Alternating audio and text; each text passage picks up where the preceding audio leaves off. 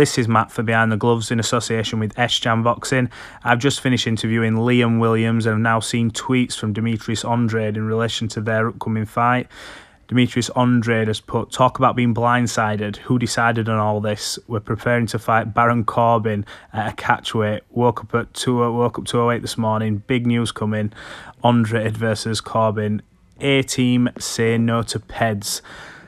Very strange tweets been put out by Andrade in relation to the Liam Williams fight. Is this all a ploy to get in Liam Williams' head? I did reach out to Liam Williams to get his thoughts on this, and this is what he said. Yeah, um, so I seen these tweets. I seen them yesterday before I done the interview, but um, I don't know what he's doing, mate. I just think um, he's either trying to use it as a decoy and make me believe that he's not training, or um, he's not up for the fight. He's not motivated, maybe. But I know otherwise because I know he's training. Um, it's either that or he's been filling himself full of drugs and um, and he's lost the plot. That's the only thing I can think of. The man's an idiot, and um, this is going to be his last fight anyway, so he might as well just make the most of it.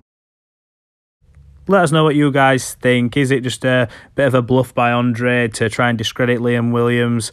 Um, is he actually just training away and just you know putting this out there to get in Liam Williams' head? if the fight does take place, let us know you guys think who'll win in the comment section below. And stay tuned to Behind the Gloves.